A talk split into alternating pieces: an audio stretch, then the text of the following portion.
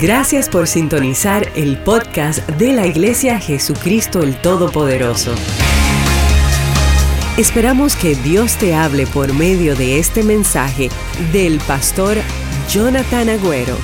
Ahora, prepárate para recibir un mensaje de Dios directo al corazón. Directo al corazón.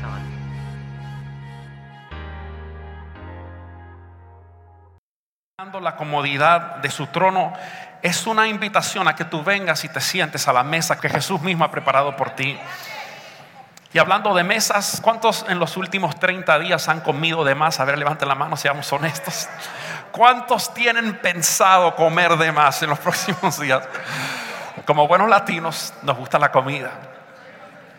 Pero déjame hablarte un poquito acerca de la mesa, porque la mesa es un lugar especial. Una mesa es un lugar de acercamiento, es un lugar de compañerismo.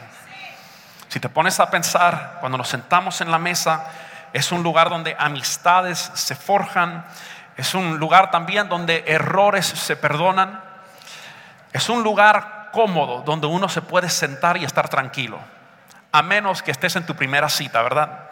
Si estás en tu primera cita vas a tener unos, un poco de nervios, pero por lo general el poder sentarte en una mesa es un lugar de tranquilidad y yo creo que la Navidad es eso, es Jesús preparando una mesa para cada uno de nosotros.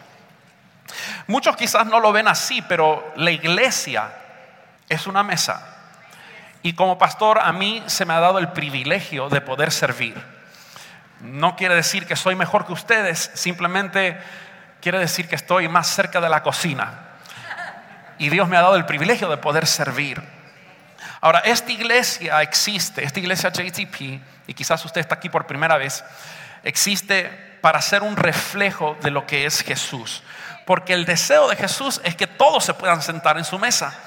El corazón de Dios, la voluntad de Dios es que ninguno se pierda, sino que todos procedan al arrepentimiento. Y si tienes tu Biblia ahí, acompáñame al libro de Juan, capítulo 14. Si no la trajiste hoy, puedes prestar atención a la pantalla. Dijo Jesús estas palabras, Juan 14, 1 al 3 no dejen que el corazón se les llene de angustia.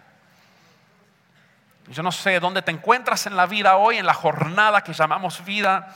Puede ser que estés viviendo el mejor tiempo de toda tu vida por ciertas cosas que se están dando en tu negocio, en tu familia. O puede ser que estés viviendo el tiempo más difícil de tu vida. Como ustedes pueden saber, la, la vida no siempre va como uno quiere que vaya a veces enfrentamos dificultades, a veces tenemos lo que llamamos pruebas, pasamos por desiertos, por momentos difíciles. Pero esta palabra tú tienes que tenerla en tu corazón y aplicarla, estés pasando tu mejor momento o estés pasando un momento difícil. Jesús nos dice que no dejemos, tú eres el que permites, yo soy el que permito. Entonces el consejo de Dios para este tiempo es no dejes que, que tu corazón se llene de angustia y luego te da la respuesta cómo hacerlo. Dice, confíen en Dios y confíen también en mí. ¿Por qué no pones tu mano sobre la persona que tienes a tu lado y dile, confía en Dios? Dígale, yo sé que tú no lo puedes ver. Yo sé que es difícil a veces poner confianza en un mundo donde nos gusta ver antes de creer. Pero las cosas en el reino de Dios funcionan diferente, funcionan con algo que llamamos fe. Y fe es creer antes de ver es creer lo que dice Dios porque Dios no miente. Y si yo creo en lo que Dios dice, voy a ver los resultados de lo que estoy esperando. Entonces Dios hoy te dice, mira, aunque estés pasando momentos de angustia, aunque hayas perdido en este año un ser querido, aunque estés pasando momentos de apretura financiera o quizás alguna batalla en tu salud, no dejes que ninguna situación, por más adversa que sea, traiga tristeza a tu corazón o angustia, sino que confía en Dios. Y luego dice esto, porque estamos hablando de la mesa, estamos hablando acerca de, ¿verdad?, sentarnos en la morada con, con Jesús. Él dijo esto en el versículo 2, en el hogar de mi Padre hay lugar más que suficiente.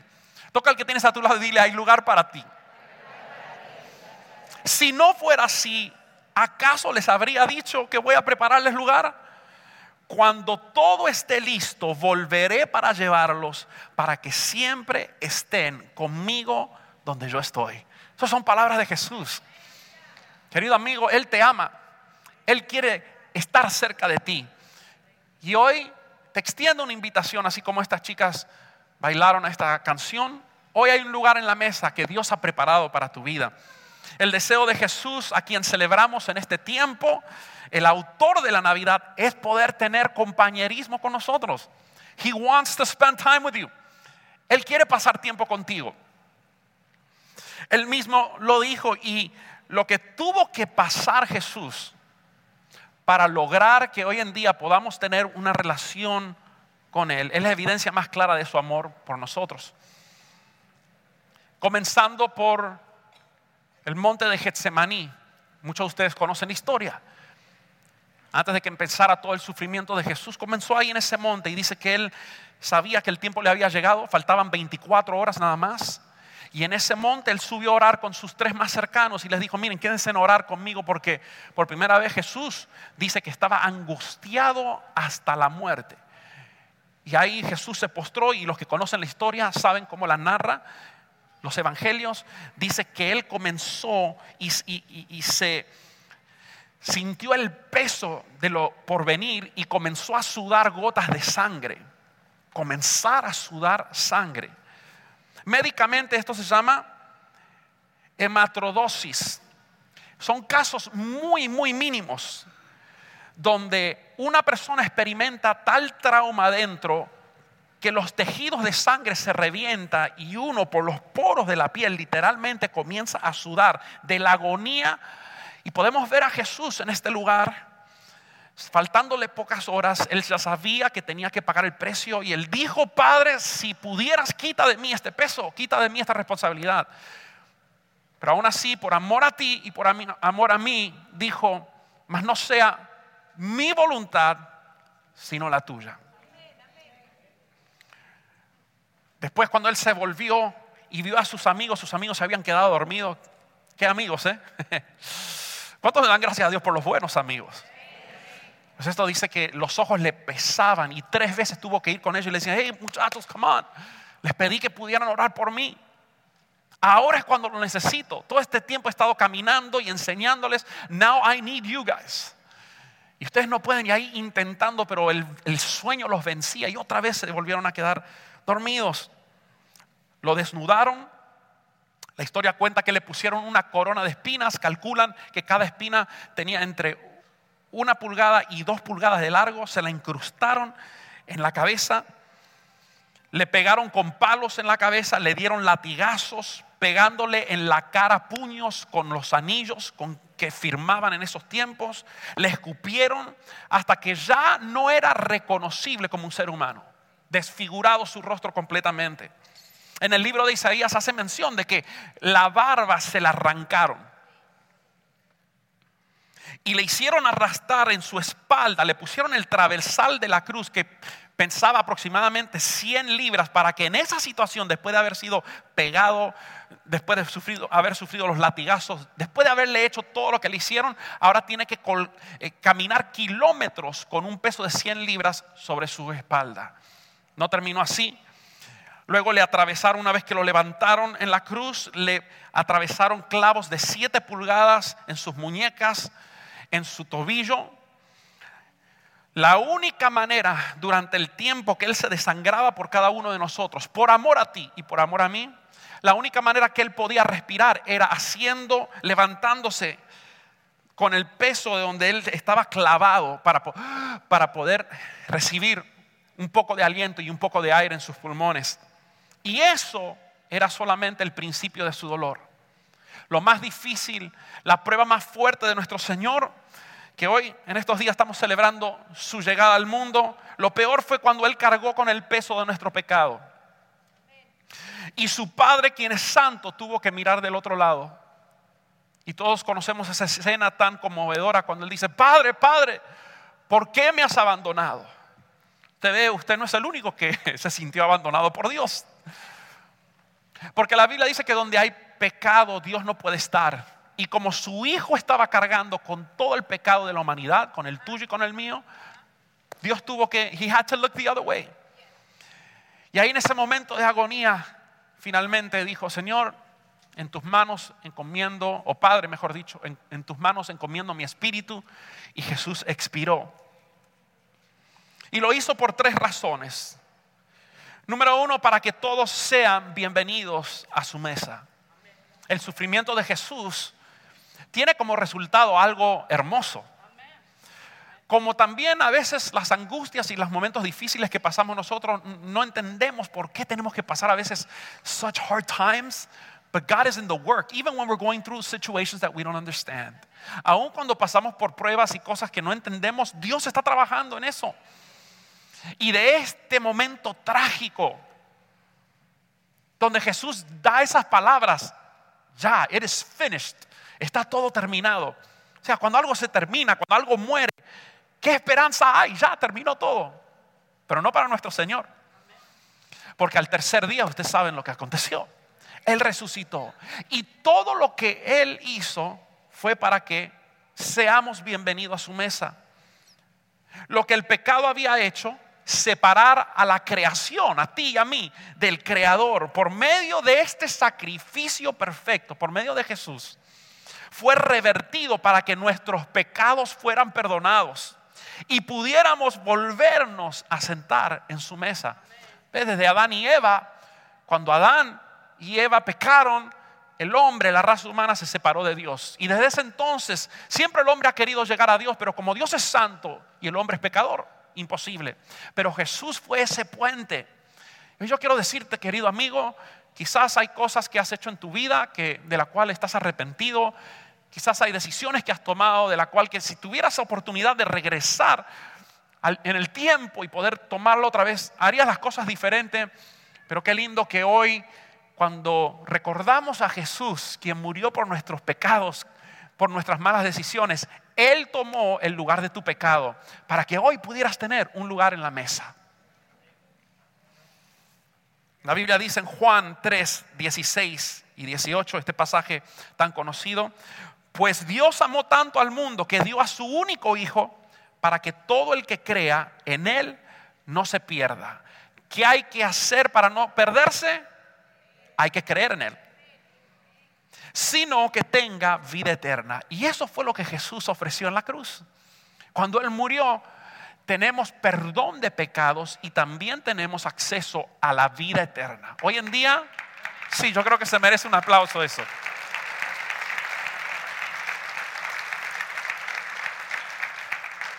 Hoy en día la gente hace tantas cosas con tal de lucir unos cuantos años menos de conservar la juventud, ¿verdad? Uno a veces mira a una persona eh, que se mantiene bien y, se cuida en su salud, se hace unos retoques por aquí, usted sabe. y uno dice, de verdad, tú tienes 60 años, pero pareces de 40, increíble, ¿verdad? Pero óigame, 20 años que uno se puede ahorrar y compare eso con la eternidad.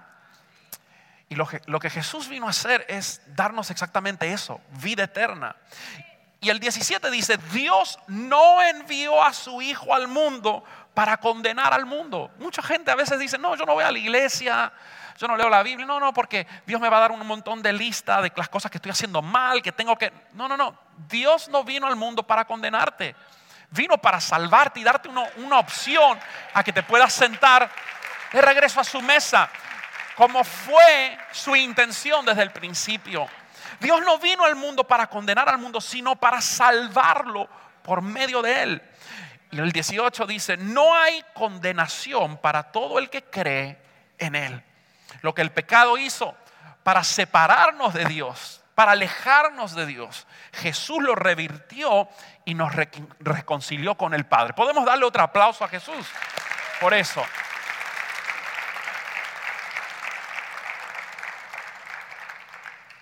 Otra razón por los sacrificios o el sacrificio que hizo Jesús es para que todos seamos conocidos en su mesa. Hay personas que piensan que Dios no sabe lo que le está pasando. ¿Sabe lo que dice la Biblia? Él conoce hasta cuántos cabellos tienes en tu cabeza ahora. Y los que perdiste hoy cuando te bañaste. La Biblia dice que Él tiene tus cabellos contados. ¿Y, por qué es importante eso, pastor? Bueno, no es importante, pero significa que Dios sabe cada detalle de tu vida. La Biblia incluso hace mención de que Él conoce tus pensamientos, las intenciones de tu corazón. Antes de que tú las ejecutes y tomes decisiones y hagas cosas, Dios ya sabe lo que hay en tu corazón. Efesios capítulo 2, versículo 13 dice, Pero ahora en Cristo Jesús, ustedes que en otro tiempo estaban lejos, han sido hechos cercanos por medio de la sangre de Cristo. Eso es lo que hizo el sacrificio de Jesús, que estamos celebrando en estos días. Que quizás hay personas aquí que se sienten bien lejos de Dios. Quizás te has, te has creído esa mentira de que porque quizás no has sido la mejor persona o has cometido unos errores, que Dios te tiene por último en la lista. No, Dios no es Santa Claus. He doesn't mess with people that are naughty, ¿verdad? él, no funciona de esa manera. Él tiene un corazón grande.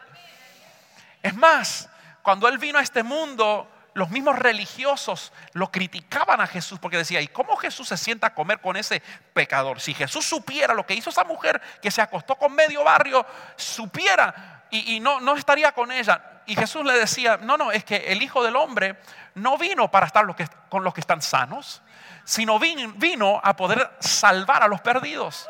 El corazón de Dios se desborda por aquellos que están necesitados y aquellos que están lejos para traerlos cerca. Vosotros que en otros tiempos estaban lejos han sido hechos cercanos por medio de qué? De la sangre de Cristo. El 14 dice, porque Él es nuestra paz. Uy, ¿cómo necesitamos paz en estos días? El mundo, quizás tu familia, quizás tú como individuo estás necesitando paz. Pues ¿sabes quién es el príncipe de paz? El rey de la paz, Dios.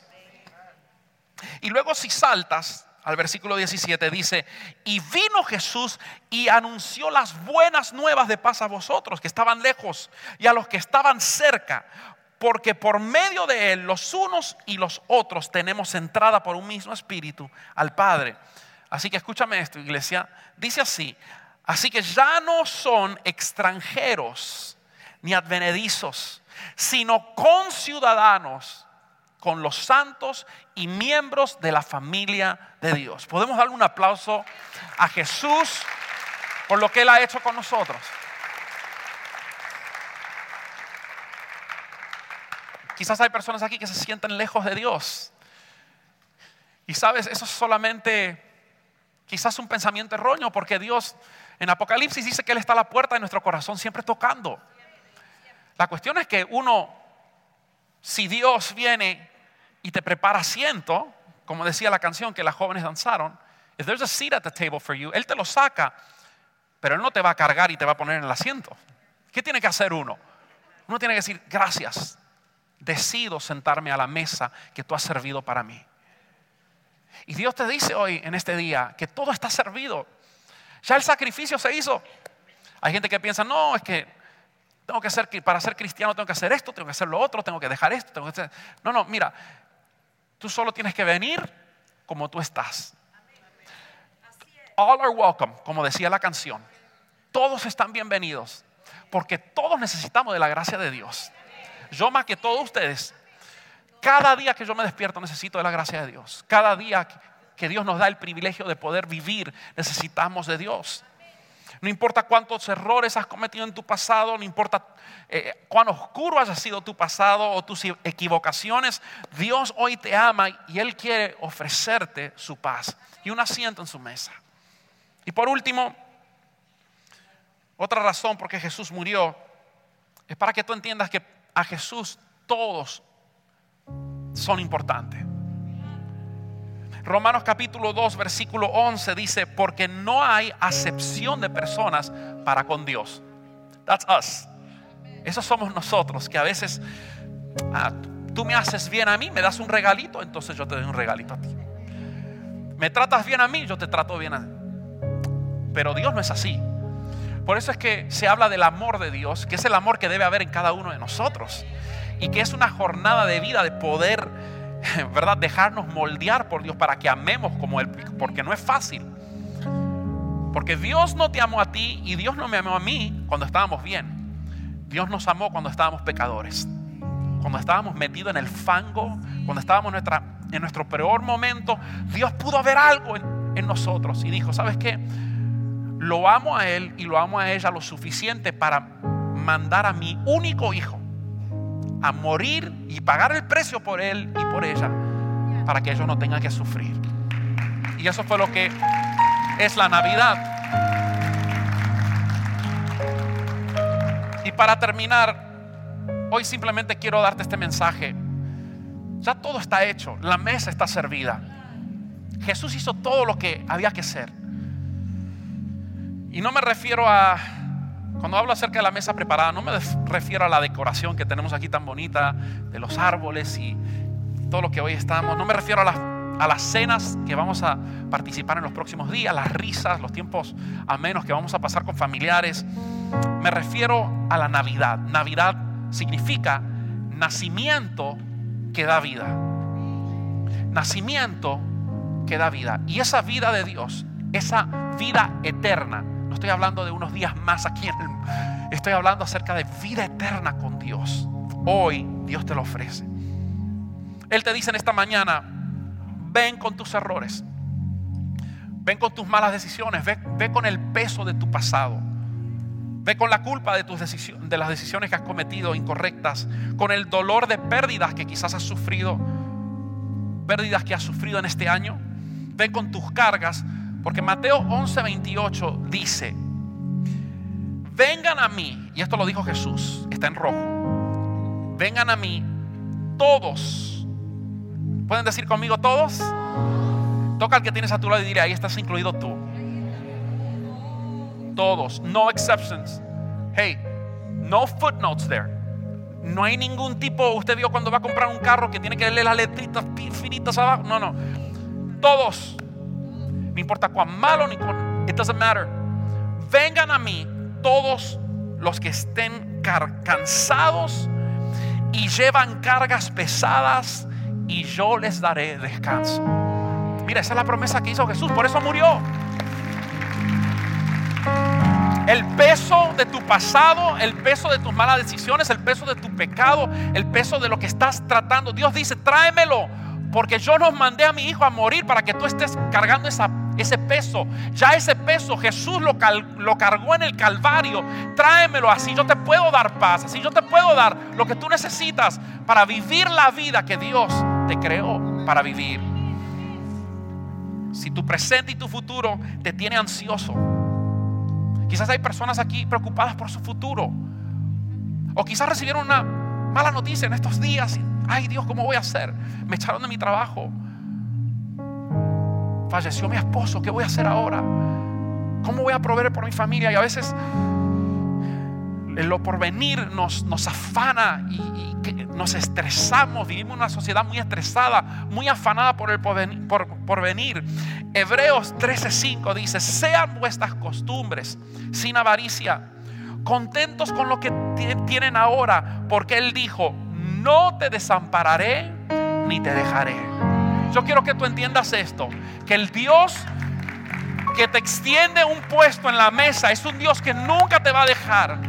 Puede ser que hayas pasado o, experimentado en la vida eh, alguna traición, algo que alguien que te prometió el cielo y de repente te abandonó y te dejó sin cumplir. Y a veces pensamos, porque hemos tenido experiencias así en el mundo o en la vida, pensamos que Dios es así dejamos de confiar en la gente y pensamos que Dios también es inconfiable. Pero yo quiero decirte que la gente puede ser inconfiable, pero cuando Dios dice que Él no te dejará, puedes tener la seguridad de que Él no te va a dejar.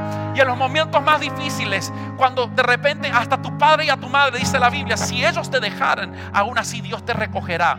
Yo quiero decirte que no hay nadie en este lugar que pueda estar pasando un momento difícil, un momento donde se siente solo, donde se siente que está enfrentando la vida y, no tiene a quién acudir. ¿Sabes que Dios está contigo.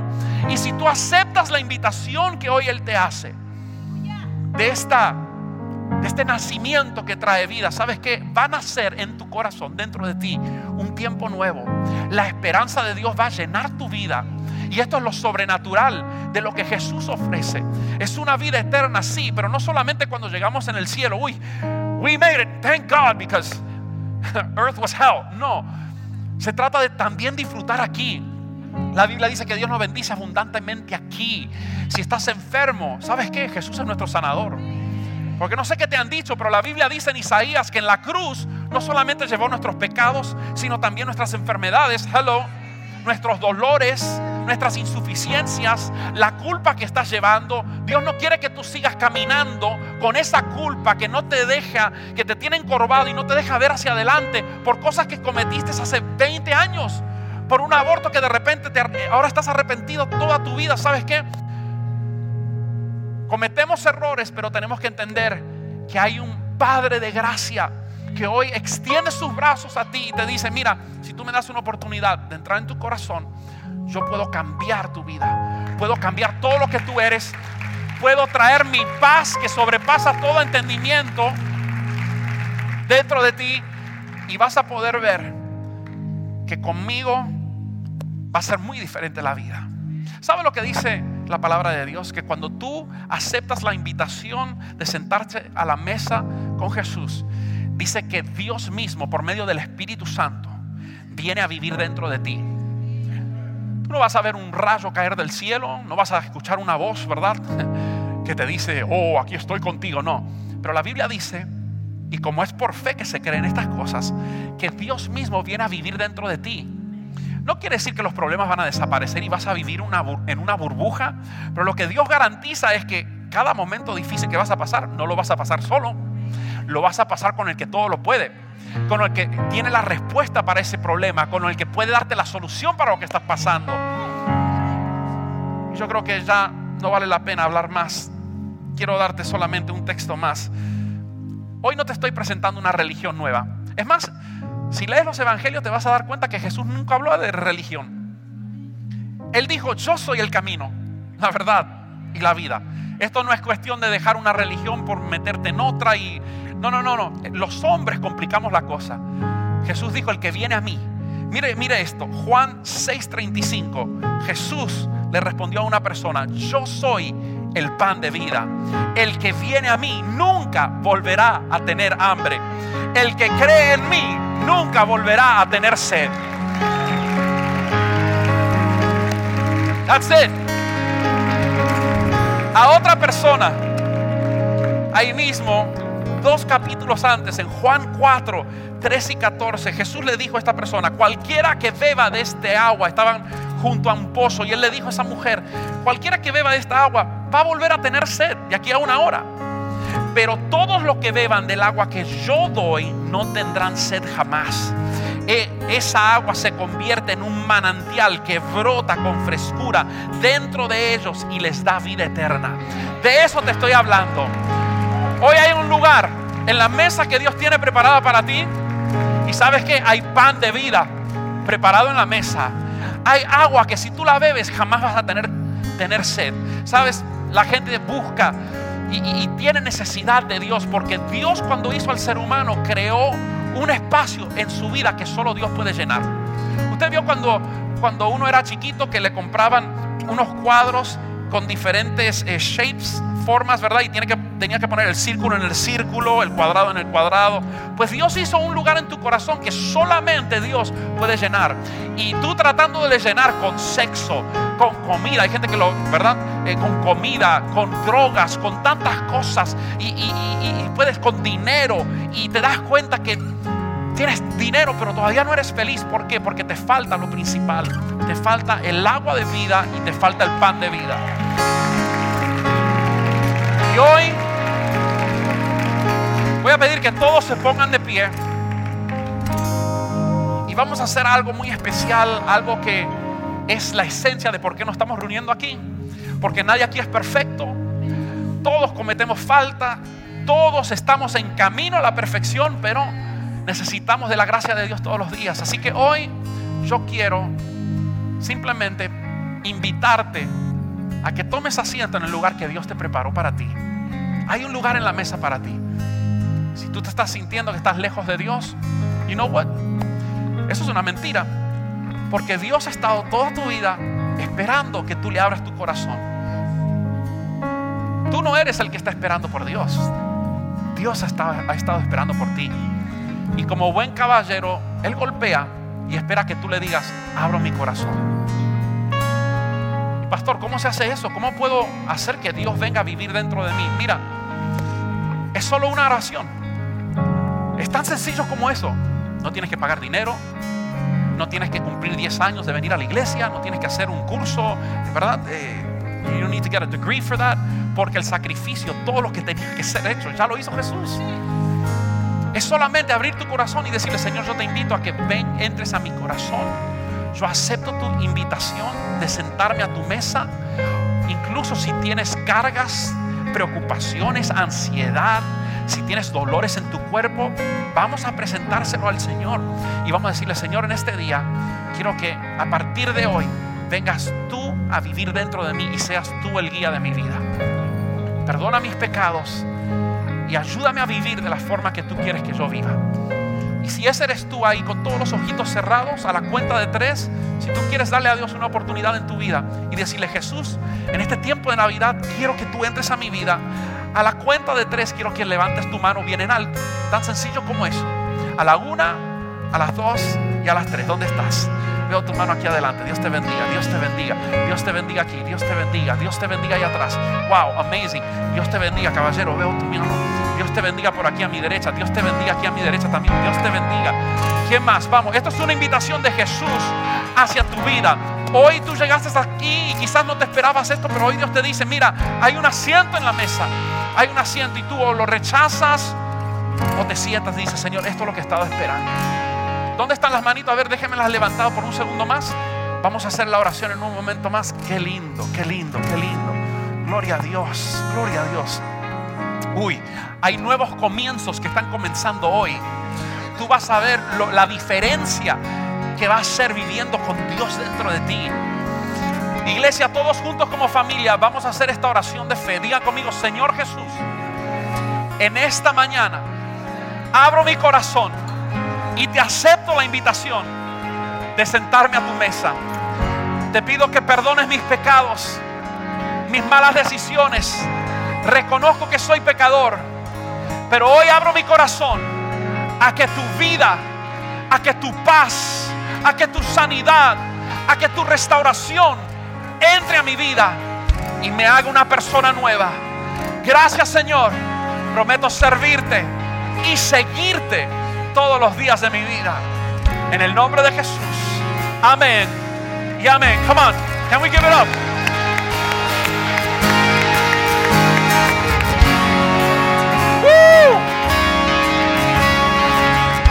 Aleluya. Amazing. Si deseas compartir lo que Dios ha hecho en tu vida por medio de este mensaje, puedes escribirnos al correo amén arroba Y si deseas ser parte de lo que Dios está haciendo en la Florida, puedes enviar tu donación entrando a nuestra página web ministeriojtp.com. Y te esperamos en el próximo episodio del podcast de la Iglesia Jesús Cristo el Todopoderoso